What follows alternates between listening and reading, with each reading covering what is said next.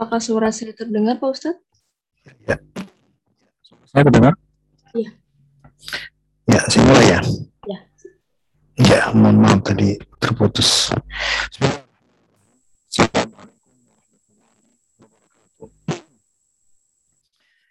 Alhamdulillah, nahmaduhu ta'ala wa nasta'inuhu wa sayyiati a'malina. Alhamdulillah, fala mudilla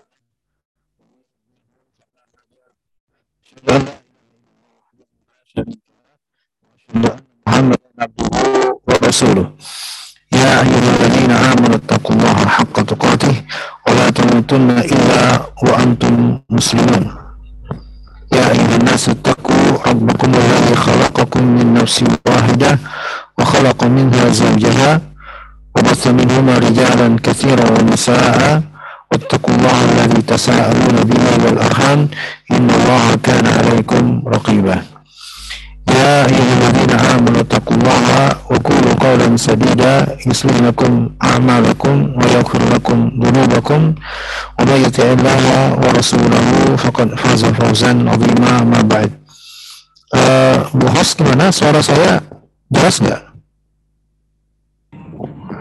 Ada kelesekannya Ustaz. Ya, Ustadz agak terdengar putus suaranya berisik, Pak Ustadz.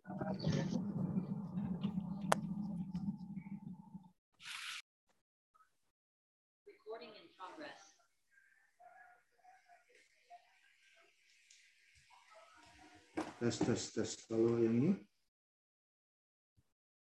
Bagus Ustaz.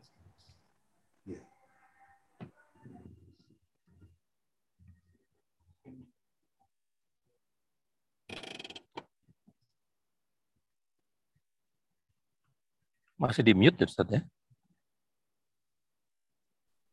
Tes tes satu dua. Gimana Oke. suara saya? Bagus Dengar Ustaz. ya? Ya. Kita awali pertemuan kita pagi hari ini dengan memanjatkan rasa syukur kita kepada Allah Subhanahu wa taala atas limpahan kebaikan rahmat dan anugerah yang tak terhingga untuk kita semuanya hingga Allah beri kesempatan kembali untuk kita untuk bersama-sama berkumpul dalam kegiatan yang sangat mulia menggali ilmu agama yang dengannya mudah-mudahan Allah berikan taufik dan hidayah kepada kita semua untuk bisa beramal dalam agama ini dengan sebaik-baiknya sesuai dengan petunjuk dan mudah-mudahan lebih berpotensi untuk diterima dan berberkahnya amalan kita tersebut. Salawat serta salam mari kita awali majelis kita untuk memanjatkannya bagi Nabi kita Nabi besar Nabi Muhammad Sallallahu alaihi wa ala alihi wasallam. Hadirin peserta kajian yang saya hormati dan saya muliakan untuk senantiasa kita saling mengingatkan agar selalu memperhatikan protokol kesehatan dan juga berusaha bersama-sama ya, menyukseskan himbauan pemerintah untuk memutus mata rantai virus COVID-19 agar tidak keluar rumah kecuali betul-betul memiliki keperluan yang sangat penting dan darurat. Ya, seperti yang telah disampaikan bahwa ke kegiatan kita untuk kajian pagi hari ini adalah jadwal belajar fikih. Ya, jadwalnya untuk belajar fikih. Kita akan masuk pembahasan yang sangat penting, dua pembahasan ya yang akan kita kaji pada pertemuan kali ini. Ini tentang al-as'ar dan tentang al-aniyah. Namun sebelum masuk ke pembahasan untuk kita kaji pada pagi pagi hari ini di pembahasan fikih. Bapak Ibu hadirin yang saya hormati dan saya muliakan, eh, saya ingin mengajak Bapak Ibu untuk kita review dulu nih. Ya, kita review dulu ya dari pelajaran yang telah tersampaikan di pertemuan-pertemuan sebelumnya ya untuk pembahasan fikih. Ya, coba kita ingat-ingat kembali dengan mengikuti atau menjadi koresponden seperti biasa kuis yang akan saya tampilkan di layar. Ya, seperti biasa. Hanya ada lima soal, itu pun pilihan ganda. Silakan peserta kajian yang ingin ikut serta menjadi koresponden dengan mencantumkan ya alamat websitenya dan mengisi kodenya ya. Kita interview eh, apa namanya review, murojaah ya. Mengingat-ingat pelajaran yang pernah didapatkan. Silakan Bapak Ibu lihat di layar. Bisa dilihat ya? Udah terlihat di layarnya masing-masing? Di perangkatnya? Lihat Ustaz. Ya, silakan. Di situ ada instruksi. Pergi ke www.menti.com, kemudian masukkan kode yang ada di situ, lalu tulis nama Bapak Ibu para peserta ya. Hanya lima pertanyaan kok, jangan khawatir. Mudah-mudah insya Allah, nggak susah. Ya, aturan mainnya, pertama peserta silakan fokus membaca pertanyaan, ya kurang lebih 5 atau 10 detik. Membaca pertanyaan, fokus. Kemudian setelah itu dipindahkan ke layar untuk memilih jawaban. A, B, C, ada tiga opsi, A, B, C. Dan masing-masing pertanyaan diberikan waktu untuk menentukan jawaban hanya sebatas 15 detik. 15 detik waktunya untuk memikirkan dan memilih jawaban yang tepat. Bapak Ibu yang saya hormati, peserta kajian, untuk kuisnya saya tidak mengaktifkan fitur siapa yang cepat dapat nilai tambahan. Tidak. Itu tidak saya aktifkan. Ya. Yang penting benar jawabannya.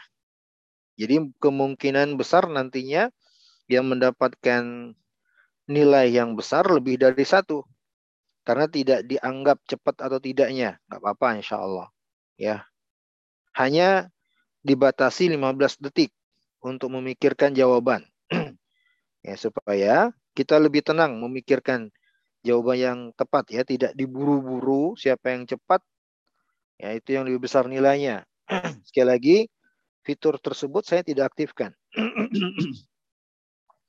fitur tersebut tidak saya aktifkan Maksudnya uh, tidak dianggap siapa yang cepat nilainya lebih besar dari yang lain. Tidak. Semuanya sama. Yang paling dianggap adalah yang paling tepat jawabannya. Dalam waktu 15 detik. Ya, silakan. Kita tunggu lagi kalau masih ada yang ingin ikut serta atau join. Di sini udah ada enam peserta ya yang udah join Masih ada lagi nggak nih?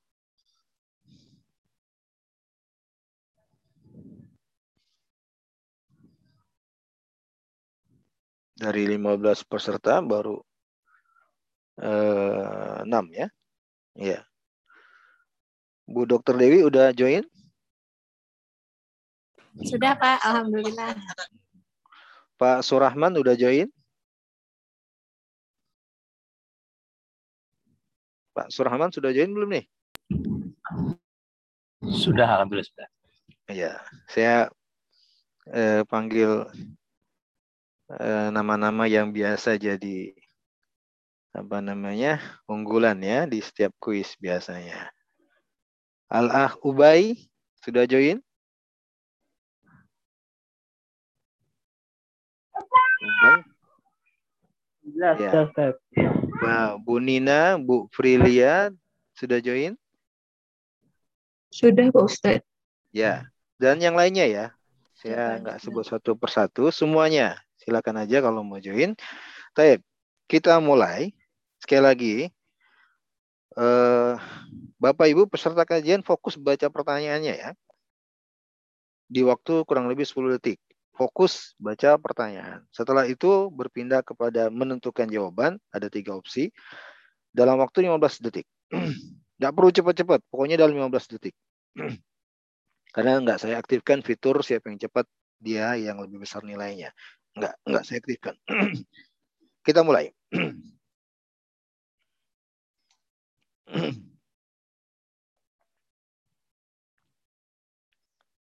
Baca pertanyaannya. Berikut adalah jenis-jenis tahara yang tepat. Ya, silakan pilih jawaban, baca HP-nya masing-masing. Waktunya habis. Ya. ya. Telah menjawab? Ya, banyak yang salah. Ya. Taib. Bagaimana peserta kajian atau peserta kuis? Untuk pertanyaan pertama, apa terlalu cepat? Cepat, Ustaz. Belum beres. Terlalu cepat, Pak. Belum beres. baca. Kecepatan kayaknya ya.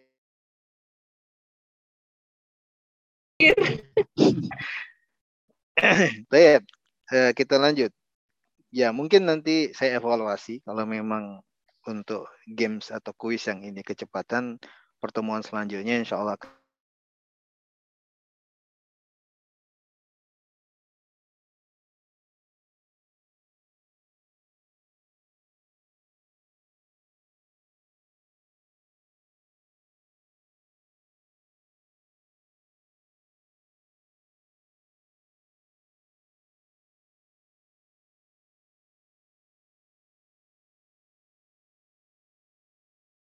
lihat HP-nya, tentukan jawaban, fokus pilih jawaban.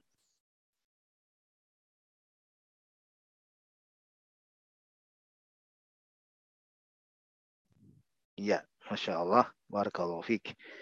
Ya, barakallahu fikum. Eh, banyak yang benar. Ya. Sepertinya 15 detik itu sudah total ya kayaknya. Ya, saya mohon maaf, mungkin keliru saya memahami kuis ini. Kayaknya 15 15 detik itu sudah total dengan waktu membaca pertanyaan dan waktu untuk memikirkan jawaban. Ya. Ya, kita pindah ke pertanyaan yang ketiga.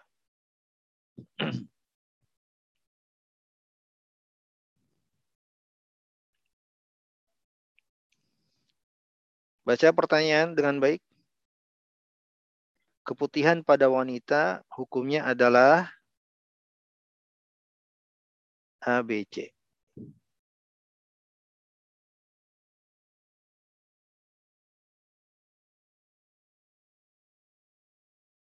Iya, Masya Allah, Barakallahu fiqh. Ya. Suci, jawaban yang tepat. Ya.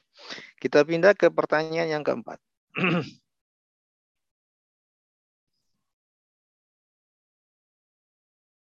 Nomor empat. Fokus baca pertanyaan, Bapak Ibu. Berikut ini beberapa jenis-jenis najis kecuali. Salam. Silakan. Uh, sebentar, sebentar. Sebentar ya, Pak. Ya, Masya Allah. Ya, kita pindah ke pertanyaan yang kelima. Yang terakhir.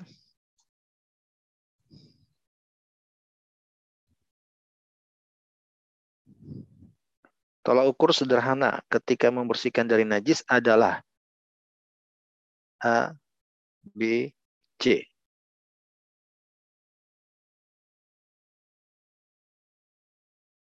Ya, Masya Allah. Barakallahu fikum.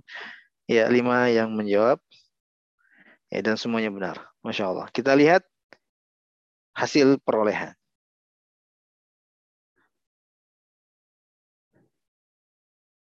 Ya, Masya Allah. Barakallahu fiq. Saudara Ubay yang paling besar. Sebentar ya, para peserta kajian. Saya mohon maaf pamit sebentar.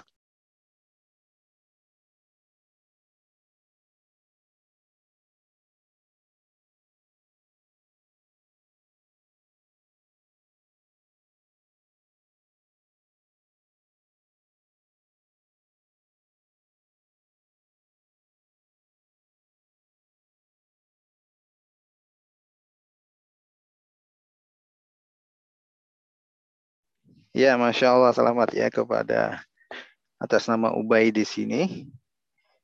Ya, masya Allah. Uh, kita lihat di situ uh, juara pertamanya Ubay Ya.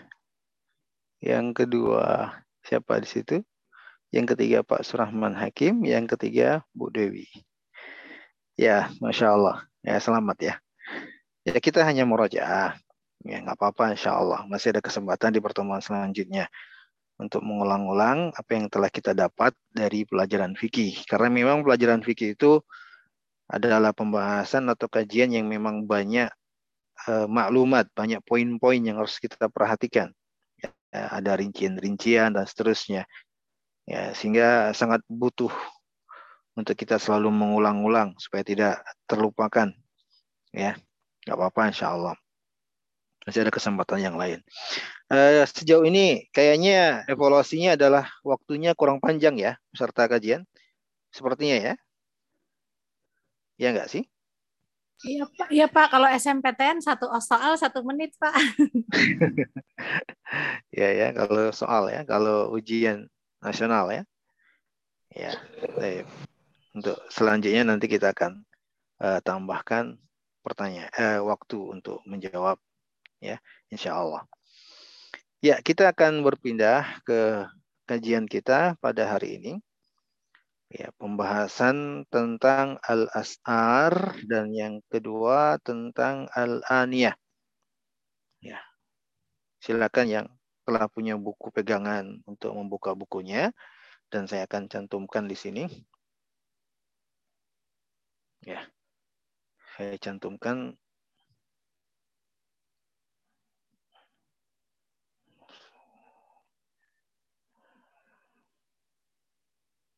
apaan sih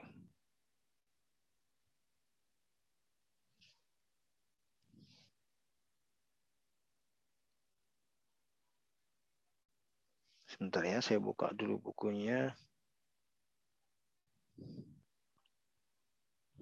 Ya, dia.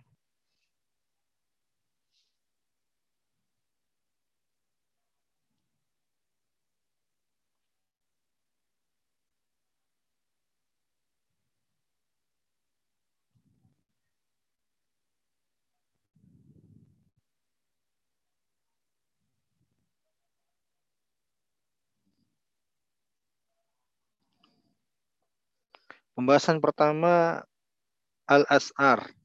Ya, Al-As'ar di buku tertulis Asar ya.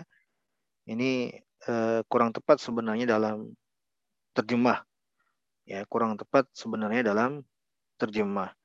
Jadi sebenarnya begini.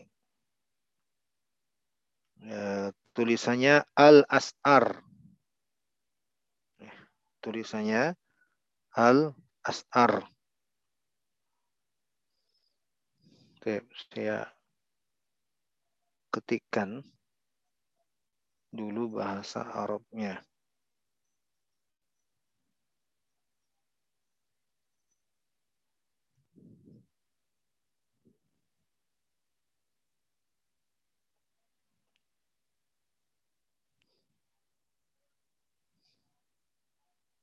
Lama loadingnya.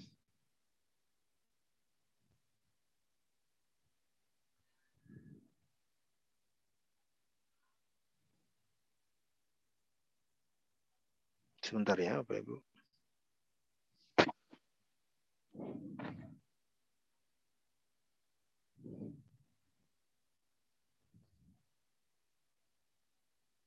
Ya.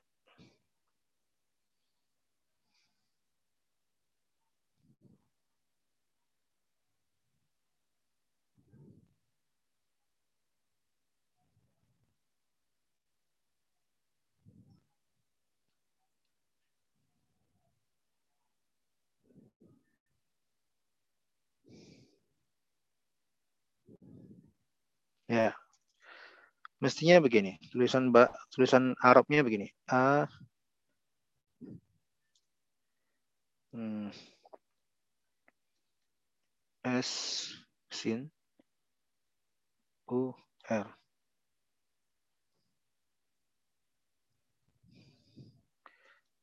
Sin U R.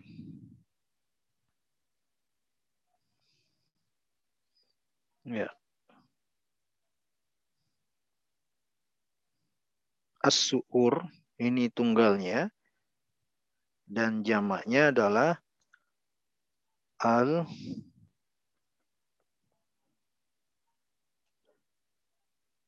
as enggak enggak gitu al as ar arnya begini nah as-su'ur ini tunggal kata tunggalnya.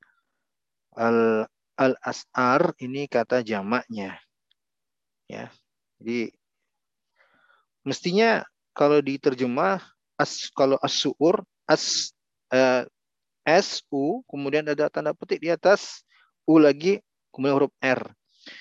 Kalau diungkap dengan al asar ya as A S kemudian ada tanda petik di atas A R lagi asar gitu. Ini saya tekankan karena penerjemahan yang ada di buku ini kurang tepat. Ya, jadi harusnya ada tanda petik di setelah huruf S sebelum huruf A. Asar. Ya. Baik. Ini pembahasan pertama yang akan kita jelaskan pada pertemuan pagi hari ini. Dibuka oleh penulis ya dengan menjelaskan tentang kesucian manusia. Ya.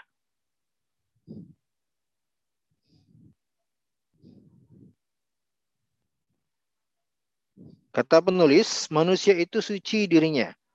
Baik ia muslim ya dan selainnya. Badannya tubuhnya. Berdasarkan sabda Nabi Shallallahu Alaihi Wasallam sesungguhnya orang mukmin itu tidak najis. Muttafaq alaih demikian juga orang kafir atau non muslim berdasarkan riwayat bahwa Nabi Sallallahu Alaihi Wasallam berwudu dari uh, air geriba milik wanita musyrik dia pakai ya perangkat atau perabot yang biasa dipakai oleh orang-orang non muslim dia pakai juga ini menunjukkan sucinya.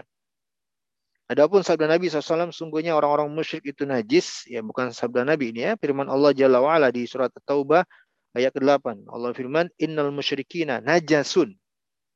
Sungguhnya orang-orang musyrik itu najis, maka najis dalam ayat di sini maknanya adalah najis maknawi, bukan najis hissi.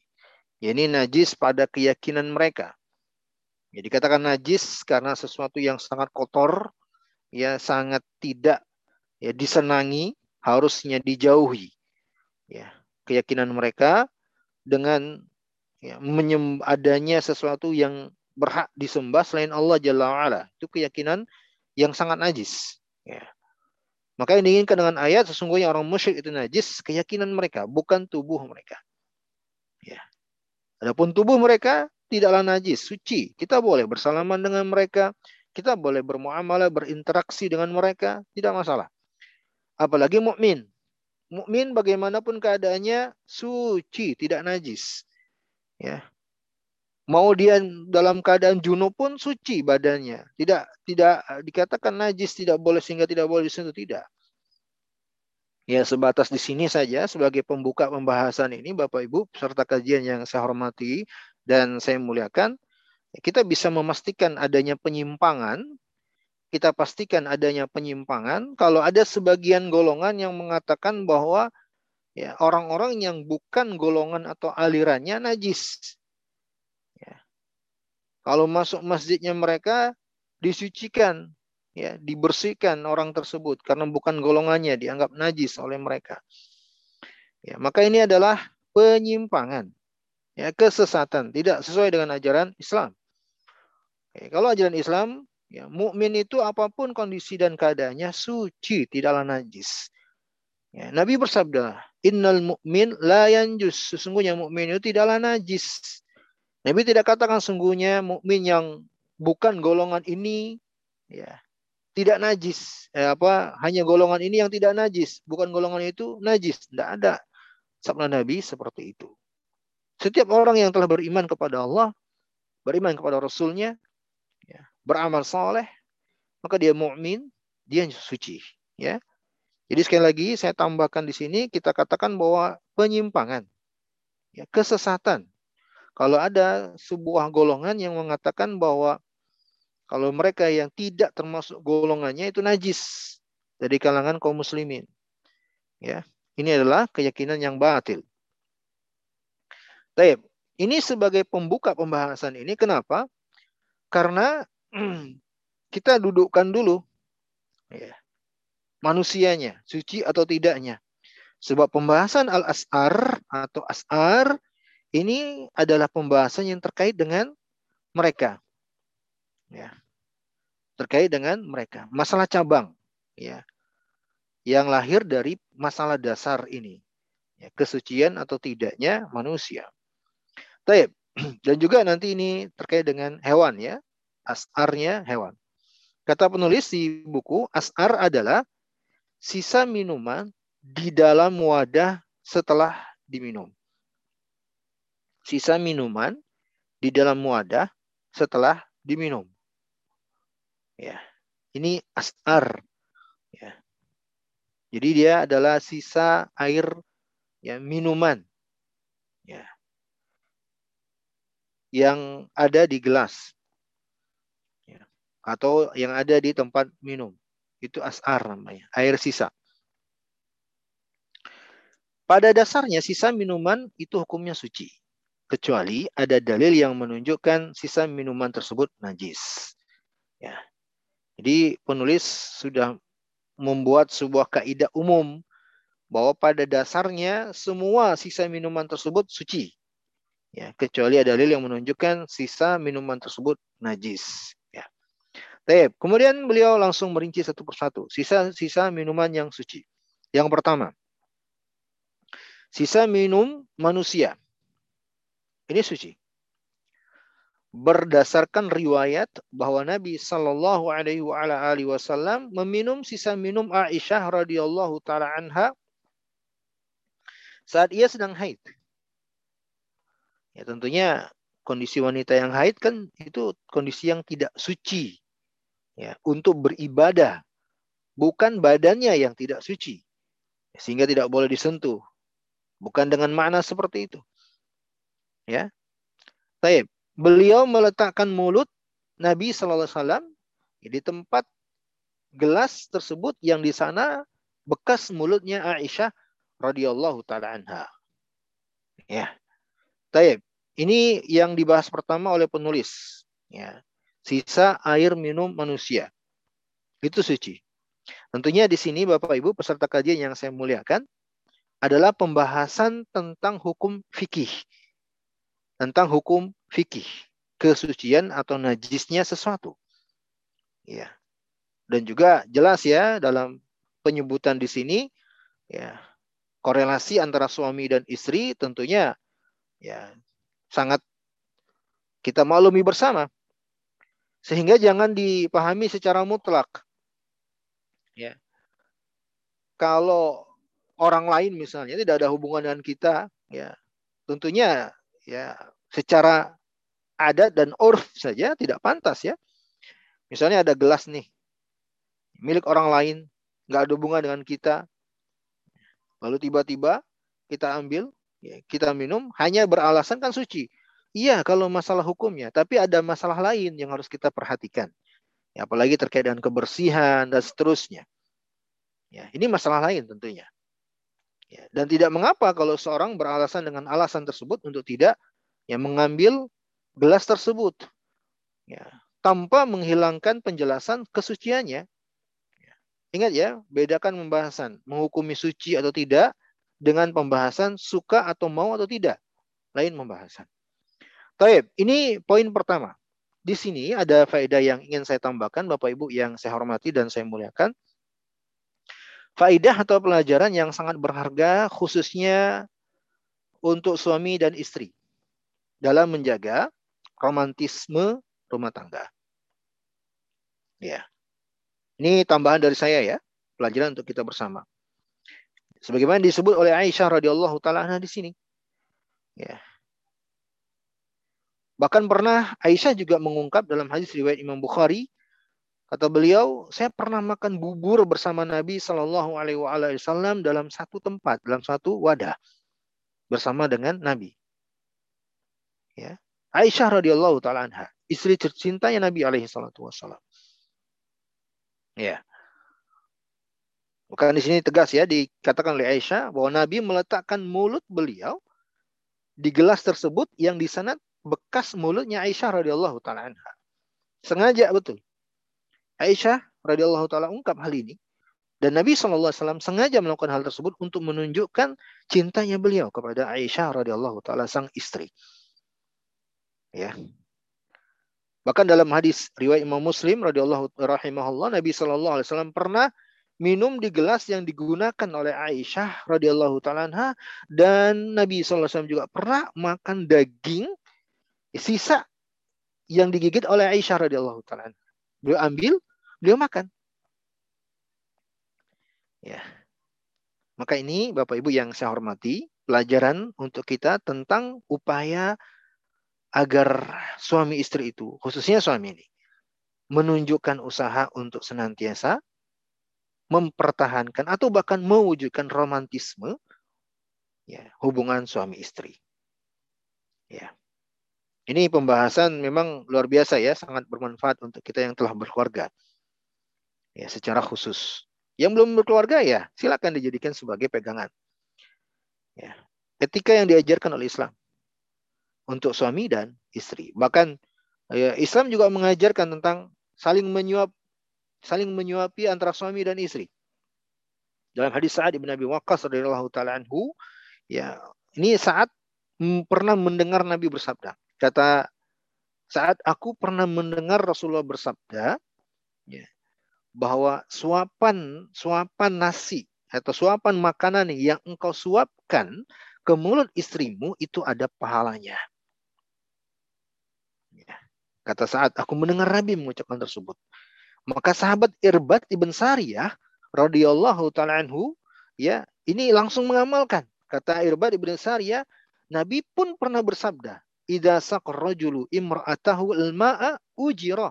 Kalau ada seorang suami ini yang meminumkan satu gelas air minum kepada istrinya, niscaya dia akan dapat pahala dengan hal tersebut.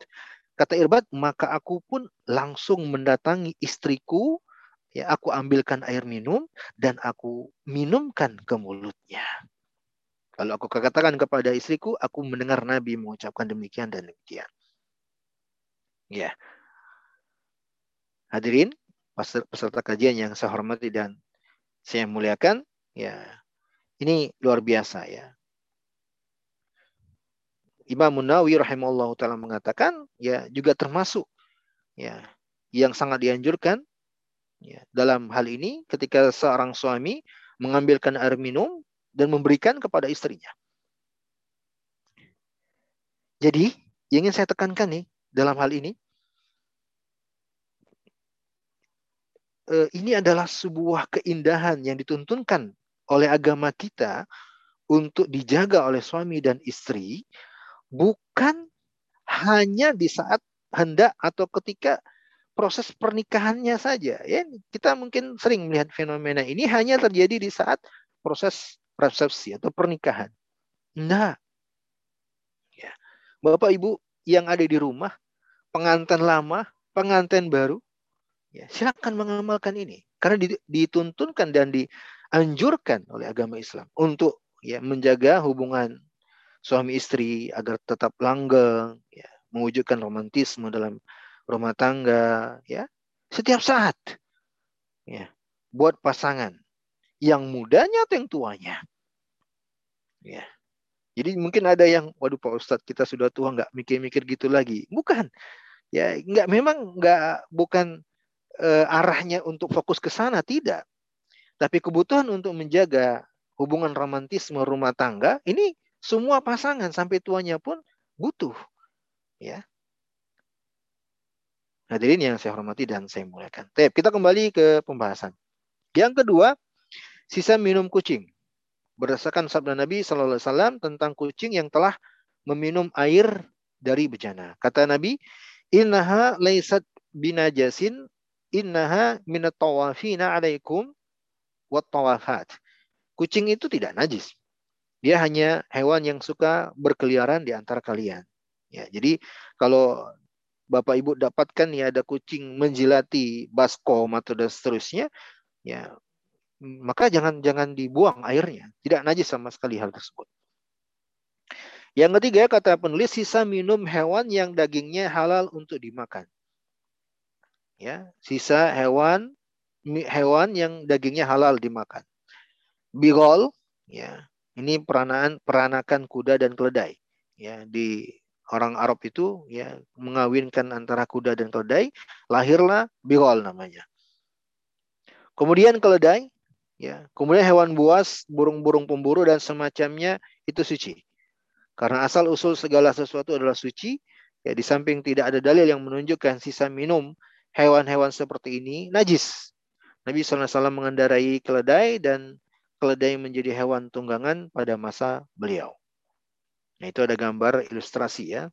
Sisa minum burung, sisa minum binatang buas, sisa minum eh, keledai ya, bukan kedelai ya, keledai ya. Salah ketik itu, keledai mestinya. Sisa minum binatang yang halal untuk dimakan dagingnya. Taib. Itu penyebutan ya yang suci. Kemudian penulis berpindah asar atau suur, sisa-sisa air minum yang najis. Yang pertama kata beliau sisa air minum anjing. Berdasarkan sabda Nabi alaihi salatu wasalam, tuhur ina hadikum idza walagha fihi al-kalbu ay yagsilahu sab'a marratin ulahunna biturab. Sucinya bejana, bejana seseorang di antara kalian apabila dijilati anjing adalah membasuhnya sebanyak tujuh kali. Yang pertama di antaranya dengan tanah. Ini tentunya menunjukkan bahwa ya kenajisannya ya. Karena Nabi SAW yang memerintahkan untuk menyuci bahkan dengan uh, praktek khusus tujuh kali dicampur dengan tanah lagi. Yang kedua kata penulis sisa minum babi. Ya, sisa minum babi najis. Berdasarkan firman Allah Jalla wa'ala daging babi ya karena semua itu kotor. Al-An'am ayat 145. Disebut dalam ayat dan kata rijes dan rijes artinya adalah najis kata penulis. Sehingga apa saja yang berasal dari babi juga najis karena penyebutan di sini adalah penyebutan ainnya ya keseluruhannya. Babi itu najis. Ya. Taib. Ini ilustrasi gambar anjing dan gambar babi ya. Taib, inilah tentang al-as'ar secara global. Bisa saya simpulkan Bapak Ibu yang saya hormati dan saya muliakan, ya, kita bisa simpulkan berdasarkan penjelasan ini as-su'ur atau al-as'ar sisa-sisa minum tersebut kalau dari manusia itu semuanya suci. Mau muslim dan muslim, suci semuanya hukumnya.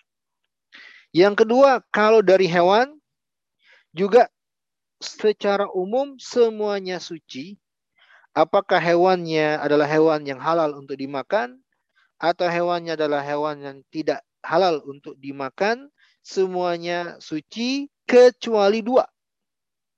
Anjing dan babi. Kecuali dua. Anjing dan babi. Selain dua ini, semuanya suci. Kembali kepada hukum asal bahwa segala sesuatu itu suci dan tidaklah terangkat hukum suci ini kecuali ada dalil yang tegas dan pasti.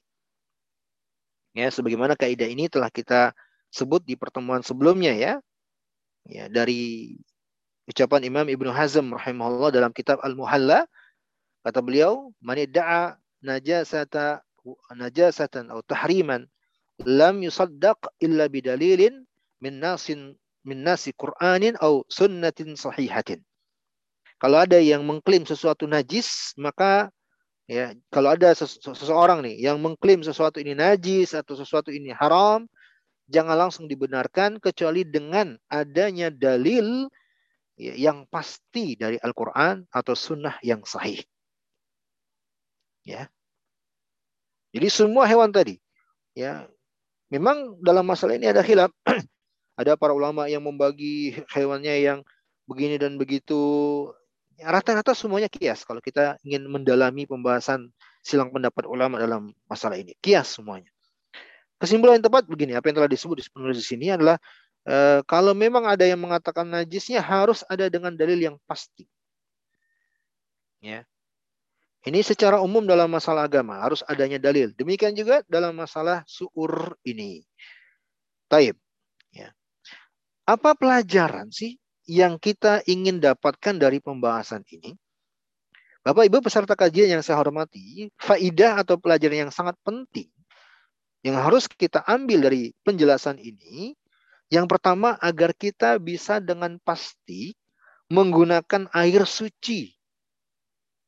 Ya, dan bisa menyikapi dengan benar jika ada air di sekitar kita yang tercampur dengan sesuatu yang najis. Ya. Seperti yang disebut tadi ya, bahwa pada umumnya di mana kita berada, di mana pun kita berada, maka di sana ada hewan di sekitar kita. Pada umumnya, seringnya terjadi. Ya. Yang kadang hewan-hewan tersebut bersentuhan dengan alat-alat atau perabot rumah tangga kita. Ya. Sehingga kalau terjadi hal ini, ya, tidak serta-merta ditinggalkan airnya atau serta-merta dibuang semuanya akan tapi sebagaimana yang telah kita pelajari ya, kita hukumi dulu ini najis atau tidak. Ya, setelah itu ya kita lihat nih, oh bercampur dengan air kita. Kita perhatikan atau analisa kembali dengan melihat tiga ukuran. Ya, apakah berubah salah satu dari tiga, warnanya, baunya atau rasanya. Ya, kata para ulama, inna su'uraha tahirun wa la yu'athir fil ma wa bi khasatin idza kana al-ma'u kathir. Ya, Amma idza kana al-ma'u qalila wa taghayyara bi sababi syurbiha minhu fa innahu yunajjis.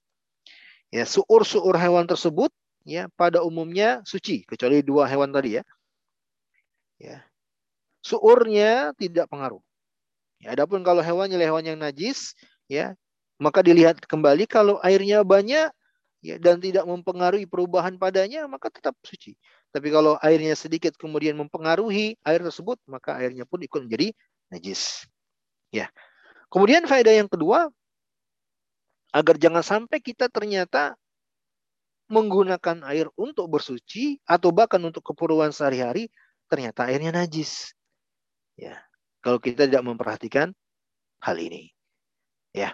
Allahu taala alam bisawab. Ini tentang suur. Kita berpindah ke pembahasan selanjutnya ini tentang al-aniyah. Bejana, bejana. Ya, Bapak Ibu yang saya hormati dan saya muliakan, ini pembahasan selanjutnya juga sangat penting untuk kita ketahui bersama. Bejana-bejana. Ya, dalam bahasa Arabnya disebut dengan aniyah. Itu di buku disebut ya, aniyah.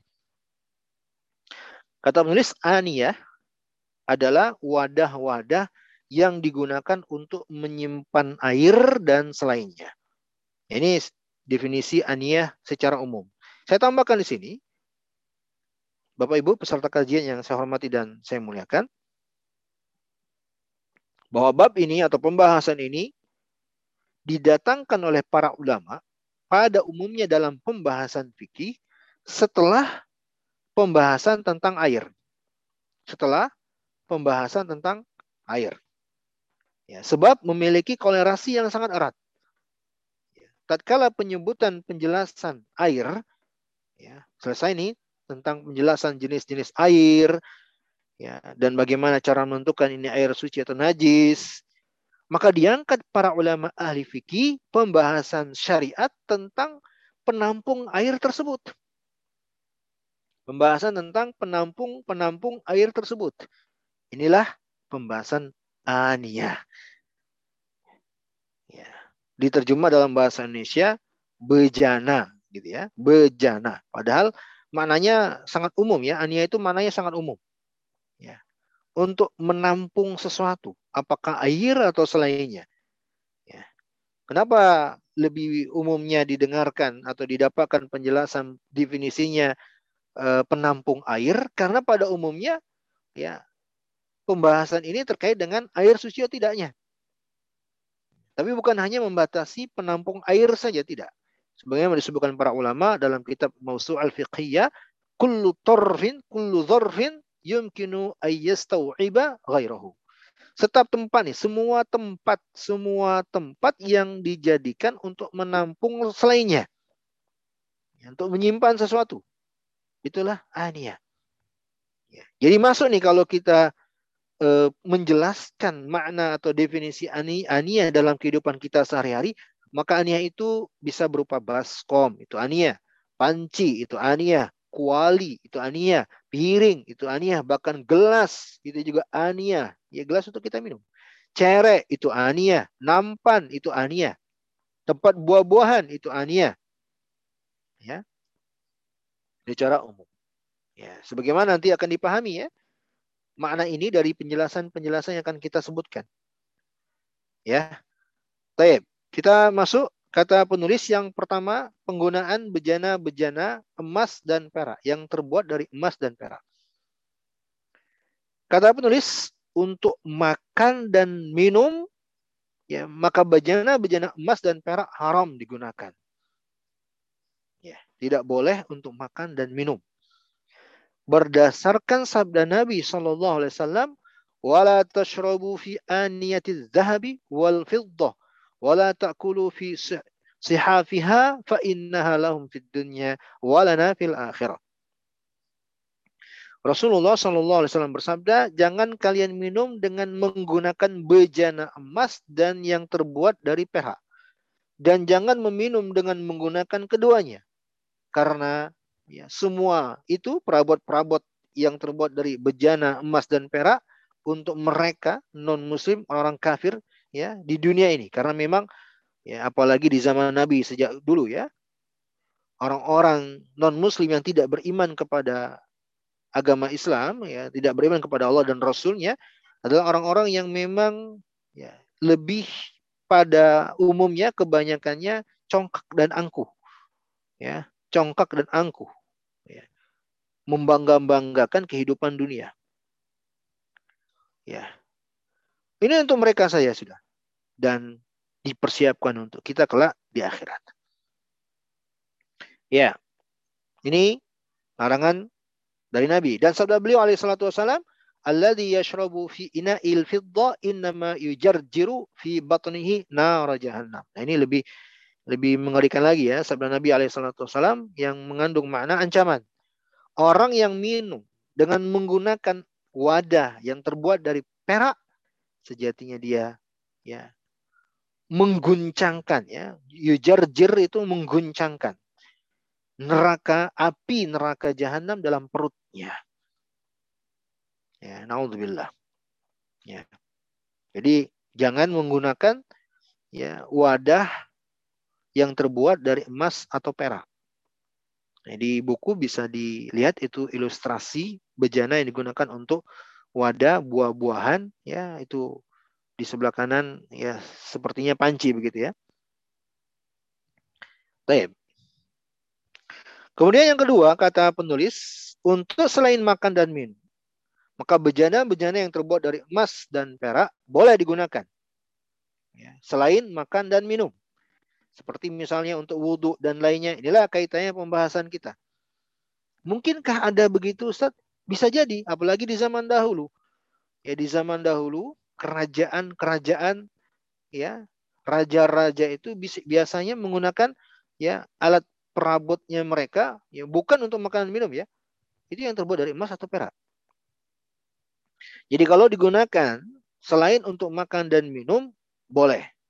Sebab hadis-hadis yang telah berlalu tadi kata penulis hanya sebatas untuk makan dan minum saja larangannya. Dan juga berdasarkan riwayat bahwa Ummu Salamah radhiyallahu taala anha memiliki wadah kecil dari perak berisi beberapa helai rambut Nabi Shallallahu alaihi wasallam.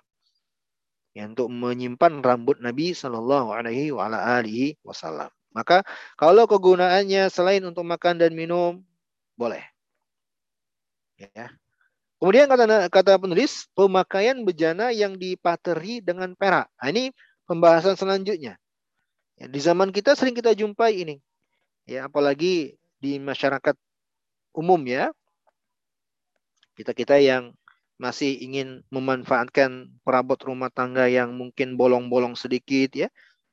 Ditempel atau ditambal. Ya, kadang eh, dengan menggunakan materi yang ada peraknya. Kata menulis boleh menggunakan bejana yang dipateri dengan sedikit perak karena diperlukan ya berdasarkan riwayat bahwa suatu ketika gelas Nabi Shallallahu Alaihi Wasallam pecah lalu beliau menambal pecahan tersebut ya dengan rangkaian perak. Jadi kalau ya eh, digunakan untuk menambal atau menyambung sesuatu yang pecah atau yang patah, campuran perak tersebut tidak mengapa. Ya. Baik. Hadirin peserta kajian yang saya hormati dan saya muliakan, ya, ini pembahasan yang kedua ini tentang aniyah atau bejana-bejana. Bisa kita simpulkan yang pertama, aniyah atau bejana atau tempat menampung ya yang ada di rumah ya gelas piring panci dan seterusnya kalau terbuat dari emas dan perak ya kalau terbuat dari emas dan perak ya Ustaz bagaimana kalau tidak murni emasnya ya sama saja apakah murni atau campuran maka terlarang hukumnya tidak boleh digunakan tidak boleh digunakan untuk apa ya untuk makan dan minum khusus penggunaannya untuk makan dan minum yang tidak dibolehkan. Ya. Yang kedua, kesimpulannya dikecualikan aniyah-aniyah tersebut yang mengandung bahan dari perak ya apabila dua syarat. Yang pertama adanya hajat. Ya, adanya kebutuhan. Misalnya untuk menyambung atau untuk menambal ya. Maka ini dikecualikan dari larangan tersebut. Ya. Dan para ulama menyebutkan bahwa sehendaknya e, kalau memang diperlukan untuk menambal maka jangan ya ketika minum ya menempelkan mulutnya di tempat tambalan tersebut. Syarat yang kedua kandungannya sedikit, tidak banyak perak tersebut. Ya. Maka kalau campurannya ternyata banyak, ya berubahlah menjadi perak nantinya. Ya.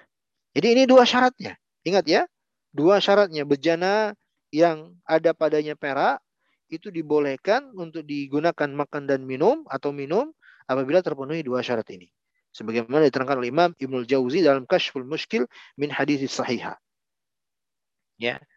Jadi kalau tidak ada hajatnya, walaupun sedikit, tidak ada hajatnya, ada peraknya nih. Ya. Walaupun sedikit, maka tidak benarkan. Tidak dibolehkan. Ya. Taib. Itu ada ilustrasi di buku ya bejana yang dipatri dengan perak. Kemudian penulis tutup dengan menyebutkan salah satu pelajaran terkait dengan emas bagi laki-laki. Kata penulis, laki tidak boleh mengenakan emas berdasarkan riwayat dari Abu Musa al-Ash'ari radhiyallahu taala anhu Rasulullah sallallahu alaihi wasallam bersabda, "Hurrima libasul hariri wadh-dhahabi 'ala dzukuri ummati wa uhilla li inathihim." mengenakan pakaian yang terbuat dari sutra dan terbuat dari emas diharamkan bagi laki-lakinya umatku dan dihalalkan untuk kaum wanitanya mereka. Nah, di sini diriwayatkan oleh Imam Tirmidzi. Tapi Bapak Ibu yang saya hormati dan saya muliakan, ya. Saya tambahkan masalah di sini ya sebagai penutup untuk pertemuan kita pada pagi hari ini satu masalah yang layak untuk kita ketahui bersama. Tentang aniyah milik non-muslim. Aniyah milik non-muslim. Bejana, apakah bentuknya piring, gelas, dan seterusnya, milik non-muslim. Sama saja apakah ahli kitab atau selain ahli kitab. Ya. Ini dibahas oleh para ulama dan saya tambahkan di sini bahwa hukum asalnya adalah halal boleh digunakan oleh kaum muslimin. Ya, hukumnya sama dengan asal pembahasan ini. Halal dan suci. Kecuali. Ini ingat kecualinya.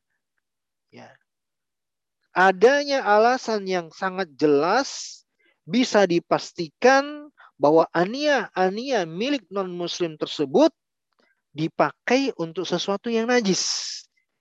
Adanya alasan yang jelas dan bisa dipastikan bukan alasan sebatas perkiraan atau dugaan. Tidak, ini tidak bisa dijadikan sebagai alasan untuk mengatakan tidak bolehnya. Kalau hanya praduga tanpa ada bukti. Takutnya khawatir nggak bisa. Ya, ini pembahasan penting. Kenapa?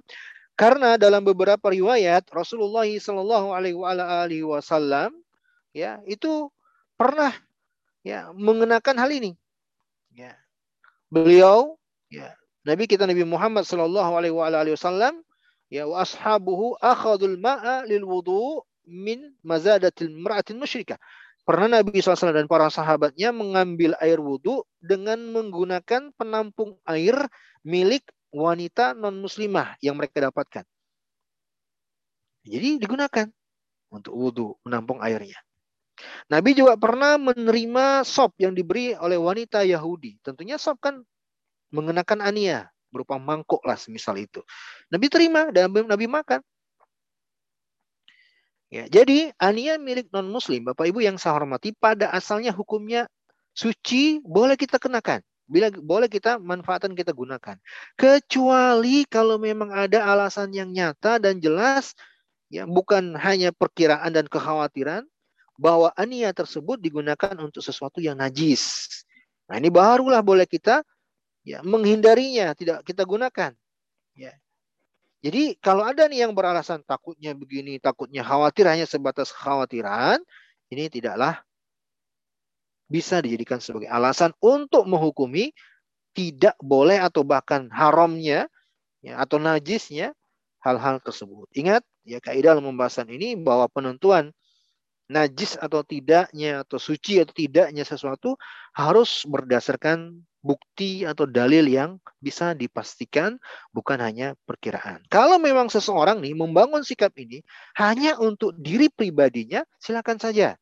Warok misalnya untuk kehati-hatian, tapi untuk pribadi silakan saja. Kenapa kok dibolehkan kalau keadaannya seperti seperti ini? Karena dia hanya untuk dirinya. Ya. Bedanya apa? Kalau dia mengajak orang lain atau mempublikasikan atau menyampaikan, ini seakan-akan dia menetapkan sebuah hukum bagi orang lain. Nah, ini yang tidak dibenarkan. Ya. Jadi eh, sekali lagi saya tekankan bahwa aniyah milik non muslim boleh kita gunakan, silakan ya untuk keperluan ya kalau memang dibutuhkan. Kecuali ya adanya alasan yang jelas dan pasti bahwa aniyah tersebut digunakan untuk sesuatu yang najis. Wallahu taala alam bisawab. Dengan demikian kita akhiri pembahasan kita untuk pertemuan pagi hari ini ya dua pembahasan tentang as-su'ur, sisa-sisa air minum. Yang kedua, aniyah, bejana atau penampung-penampung yang ada di rumah. Mohon maaf atas segala kesalahan dan kekurangan dan hanya kepada Allah kami mohon ampunan. Kita akhiri pembahasan kita untuk pertemuan kali ini. Ya, saya cukupkan sampai di sini. Wallahu taala alam bisawab. Saya kembalikan kepada host. Silakan Bu host.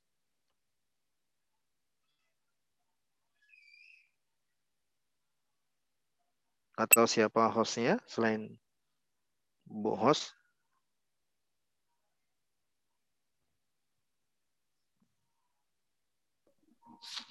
Barakallahu fiik, jazakallah khair, Ustaz. Uh, selanjutnya kita diskusi ya Ustaz ya. Ya, silakan. Gimana? Baik. Silakan teman-teman sekalian, uh, barangkali ada yang bertanya langsung ya. Boleh, silakan untuk uh, menanyakan lebih lanjut atau memastikan atau sedikit konfirmasi ya tentang masalah asar dan aniyah ini ya. Silakan.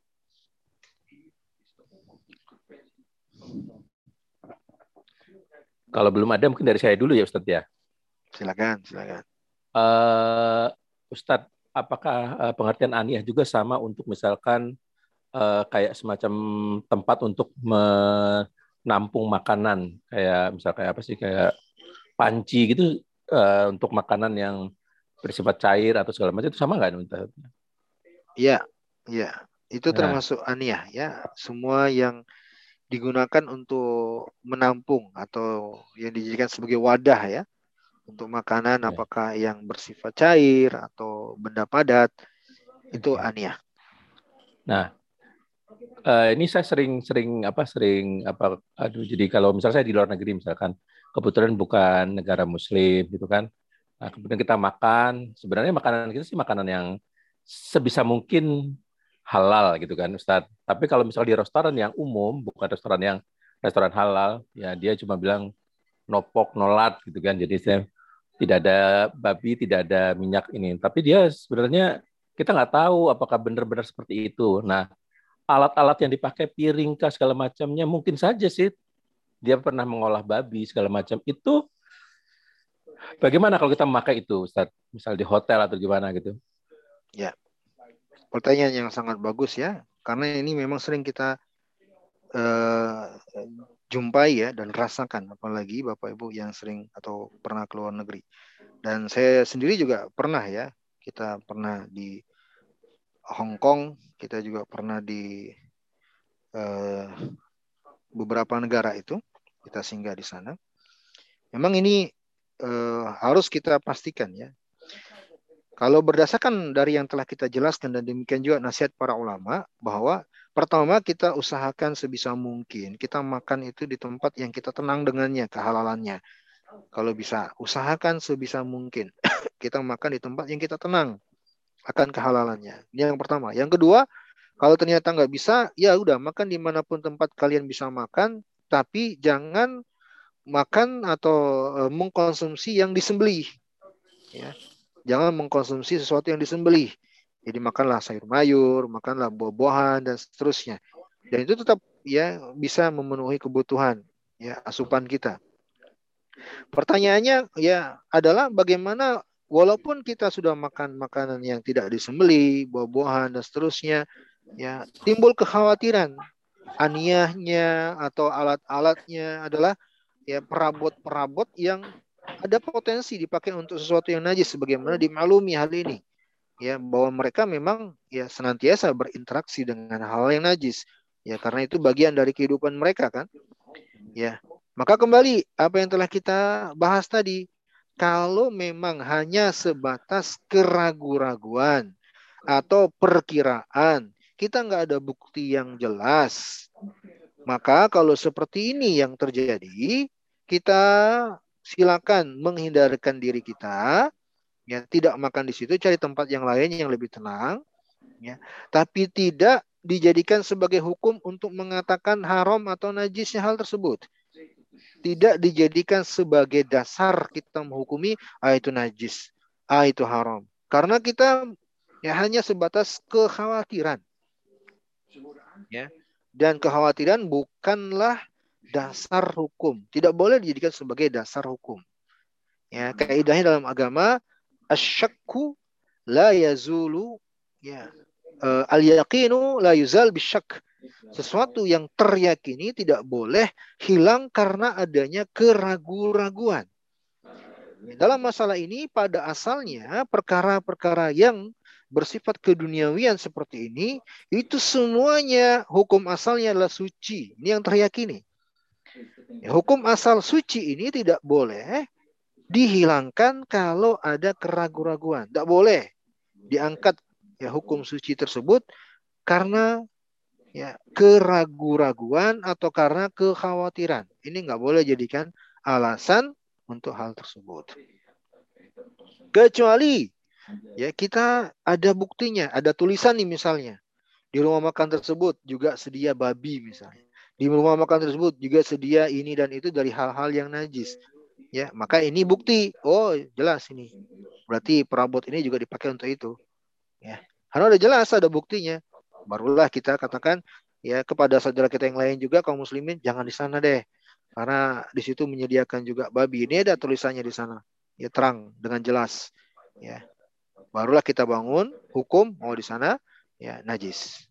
Ya jangan makan di sana tapi kalau ini nggak ada nih tulisan-tulisan seperti ini maka hukumi saja ke, kembali kepada asal. Kembali kepada asal. Ya, dan ini cara menghukumi atau cara beragama eh, dalam rangka menghilangkan was-wasi sebenarnya. Ya, tuntunan agama supaya tidak kita diliputi dengan was-was. Ya, tidak dihantui oleh was-was ya dalam bertindak. Makanya dalam riwayat yang lain Aisyah radhiyallahu taala dan para sahabat pernah mempertanyakan kejadian yang mirip dengan hal ini kepada Rasulullah SAW. Mereka pernah datang ke Nabi. Ya, mengadukan atau menanyakan ke Rasulullah daging yang mereka dapat dari kaum musyrikin. Apakah mereka konsumsi atau tidak? Mereka tanya, ya Rasulullah kami dapat daging nih dari kaum musyrikin. Kami nggak tahu nih mereka sembeli dengan cara yang benar mengucapkan bismillah atau tidak lagi kita nggak tahu ya Daging tersebut diberi oleh kalangan ahli kitab ya kaum musyrikin dari kalangan ahli kitab ya. Kalau kalangan ahli kitab kan pada umumnya ya tuntunan dalam penyembelihan itu sama dalam agama kita. Ya. Poinnya ketika mereka bertanya ke Nabi, nggak tahu nih baca bismillah atau enggak mereka. Apa jawaban Nabi SAW? Ya, kulu antum wasmau. Makan saja, kalian baca bismillah. Ya, makan saja dan kalian yang baca bismillah. Kenapa Nabi eh, putuskan langsung vonis seperti itu, langsung eksekusi seperti itu, menutup pintu kekhawatiran, menutup pintu was-was. Ya. Karena ya dibangun di atas masalah keraguan-raguan kan, kecuali dengan bukti yang nyata. Ya, kecuali dengan bukti yang nyata. Makanya juga Umar bin Abdul Aziz rahimahullah taala pernah berkata, "Maka al-luhumu fi suqina fal nashtari." selama daging itu dijual di pasar kaum muslimin, kami mau beli. Kami beli sudah. Selama daging-daging itu dipasarkan di kaum muslimin. Kami beli. Kami nggak memberatkan diri. Menanya, bertanya kepada pedagangnya, baca sembilan tidak. Ya nggak usah, nggak perlu. Ya, hukumi secara lahirnya. Jadi kembali ke pertanyaan, ya selagi tidak ada bukti yang jelas, ya kita hukumi secara lahir, ya Bismillah makan aja. Ya, wallahu taala alam bisawab. kalau. Berarti sebenarnya sih kita usahakan dulu yakin-yakinnya bahwa memang itu tidak najis ya. Tapi kalau memang tidak tahu gitu kan, kita uh, apa namanya tadi meyakinkan ya. Kalau uh, tidak uh, apa tidak kalau kita tidak tahu pasti banyak kita yakinkan bahwa itu tidak apa-apa gitu Ustaz ya. Jadi ya. upaya dulu meyakinkan bahwa ini tidak najis dan segala macam gitu kan. Kalau memang kita nggak tahu Bismillah gitu ya. Mudah-mudahan nggak ya. najis itu. Hmm, ya. Baik Ustaz gitu kira-kira ya. Jazakallah. Ustaz. Baik, ada yang lain yang ingin bertanya hal ini? Atau mungkin Ustadz ada hal-hal yang Gimana? sering jadi pertanyaan tentang eh, asar dengan anak ini dalam masyarakat. Ada nggak kira-kira Ustadz yang sering menjadi pertanyaan karena mungkin karena ketidaktahuan kami untuk bertanya sebenarnya. Asar ya, tentang asar. Ya, asar. Ya, ya, ya ini penting ya karena eh, sebagian masyarakat itu sebagian kita kadang hanya karena ke ketidaksukaan atau rasa jijik ya. Rasa jijik mungkin akhirnya menyikapinya seakan-akan itulah najis. Ya dari mungkin jilatan kucing atau jilatan hewan-hewan yang lain ya. Masuknya lalat di gelas misalnya langsung dibuang semua. Nah kan ini uh, mungkin karena ketidaktahuan kita ya, karena ketidaktahuan kita. Ya jadi uh, kalau kita tahu pembahasannya dengan batasan-batasannya tadi, maka uh, kita tidak akan mubazir. Jadi kayak misalnya air minum nih dimasukin lalat, ya tentunya kan sayang nih kalau apalagi belum sempat kita minum nih langsung dibuang semuanya kan mubazir jadinya. Tapi kadang terjadi, kenapa? Karena ketidaktahuan. Pernah juga ya adanya air di baskom nih, kemasukan hewan misalnya ayam dan segala macam, langsung dibuang semuanya. Kan ini eh, jadinya adalah mubadir. Ya, jadinya adalah mubadir. Ya, Allah taala alam bisawab. Jadi memang penting bagi kita untuk mengetahui batasan-batasan dalam pembahasan ini. Tadi seperti yang telah kita jelaskan supaya kita menyikapi dengan benar. Supaya kita bisa menyikapi dengan benar ya. Tidak berlebih-lebihan tidak pula meremehkan. Nah ini juga jangan sampai juga meremehkan. Ya kalau memang sudah ternyata itu najis ya sebagian kaum muslimin bahkan ya dengan eh, mohon maaf ini kalau ada di antara kita yang bermudah-mudahan bermuamalah dengan anjing berinteraksi dengan anjing. Ya berinteraksi dengan anjing padahal eh, uh, ada batasannya dalam syariat ya dengan hal tersebut. Ya, wallahu taala alam bisawab. Ya, ada pertanyaan di chat Ustaz. Bagaimana cara berwudu dengan uh, bejana dari bejana air dari bejana maksudnya? Biasa kita dengan air keran. Apakah harus dialirkan atau cukup membasahi tangan dan anggota tubuh yang sesuai dengan uh, tata cara berwudu? Itu Ustaz. Ya, ini pertanyaan yang sangat penting ya, insya Allah dari Bu Dr. Dewi dan ini akan kita detilkan penjelasannya di pembahasan tentang wudhu nanti. Insya Allah kita akan detilkan. Namun jawaban secara ringkas ya dua-duanya bisa. Apakah berwudu dengan bejana atau dengan air kran itu bisa. Mana yang lebih mudah dan mana sesuai dengan kebutuhan dan mana yang sesuai dengan ada apa adanya itu yang kita gunakan. Artinya tidak ada larangan sama sekali. Kalau ditanya bagaimana caranya kalau kita berwudu dengan bejana, ya karena kita biasa dengan air, maka ya ditampung dengan kedua tangan kita. Ya, ditampung dengan kedua tangan kita. Untuk bagian yang dialirkan, misalnya di uh, mengusap kepala, diusap kan, ya dan kedua tangan dialirkan, ya maka dialirkan dengan uh, apa namanya wadah satu telapak tangan kita yang sebelah kanan. Kita ambil ya dengan wadah telapak tangan sebelah kanan untuk mengalirkan air tersebut di tangan kiri kita. Ya, kemudian kita ambil air dengan wadah telapak tangan kiri kita untuk kita alirkan di tangan kanan kita dan seterusnya. Jadi tetap mewujudkan adanya mengalirkan air. Itu bisa insya Allah. Ya. Bahkan kalau kita mau bicara perbandingan, ya, saya katakan berwudu dengan bejana itu lebih bagus. Lebih afdol bahkan. Kenapa? Karena berwudu dengan bejana itu lebih mewujudkan ya, irit dalam menggunakan air. Irit menggunakan air. Nabi itu pernah berwudu hanya dengan ya satu ya mood saja, ya kurang lebih ya mungkin dengan ukuran aqua itu yang ukuran setengah itu, uh, sedang itu. Aqua itu kan ada yang besar, ada sedang, ada yang kecil. Yang sedangnya itu selesai bisa. Ya, jadi ya bahkan mungkin kalau bisa kita katakan berwudu dengan satu air gayung di rumah. Bapak Ibu kan kalau di kamar mandi itu ada gayungnya tuh. Segitu aja cukup, bisa insya Allah. Apalagi kalau kita lagi safar ya dalam pesawat atau dalam kendaraan, kereta. Oh ini sangat dibutuhkan nih untuk bisa berwudu hanya dengan secukupnya air yang secukupnya. Makanya Nabi pernah bersabda ya agar uh, hendaknya kita menggunakan air seperlunya walau kunta fi walaupun engkau sedang berada di atas air uh, air sungai yang mengalir.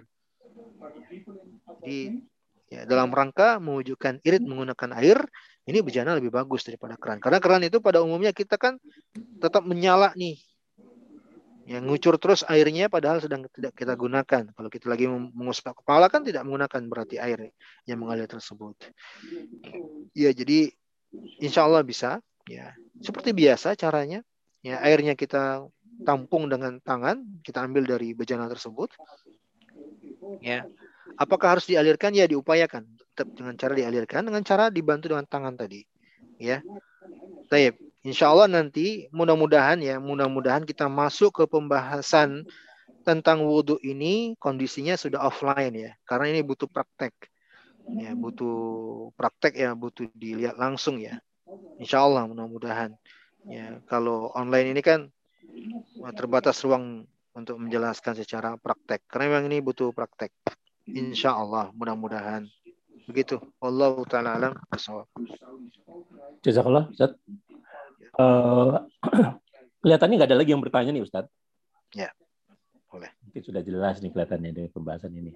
Mudah-mudahan sih bisa kita amalkan dalam uh, kegiatan sehari-hari. Memang yang agak susah itu menurut kita sih, menurut saya, menurut saya uh, adalah apa namanya sering apa ragu-ragu gitu ya Ustaz ya, meyakinkan supaya oh ini tidak apa-apa gitu tuh kadang-kadang sering juga kita agak ini ya buat saya buat butuh effort gitu. Ya. Ya, kasih. Saya kira eh, kalau tidak ada pertanyaan lagi kita cukupkan kajian hari ini Ustaz. Jazakallah khairan, barakallahu fiik dan juga jazakumullah khairan untuk uh, Iwan dan uh, Ahwatilah. Mudah-mudahan uh, pembahasan fikih kita hari ini menambahkan hasanah dan yang paling penting bisa kita amalkan dalam kehidupan kita ya. Baik, saya tutup uh, kajian ini dengan doa penutup majelis. Subhanakallah bihamdika ashadu ala ila anta astaghfiruka wa atubu ilaik. Bilahi taufik wal hidayah. Wassalamualaikum warahmatullahi wabarakatuh. Waalaikumsalam. Waalaikumsalam warahmatullahi wabarakatuh. Kita pamit ya, Bapak Ibu. Ya, Terima kasih. jazakallah. Jazakallah khairan, Oman. Jazakallah semuanya, jazakumullah semuanya. Yuk, mudah-mudahan selalu Ya, sehat. pamit. Ya. Berkah untuk kita Amin, semua. amin. Amin.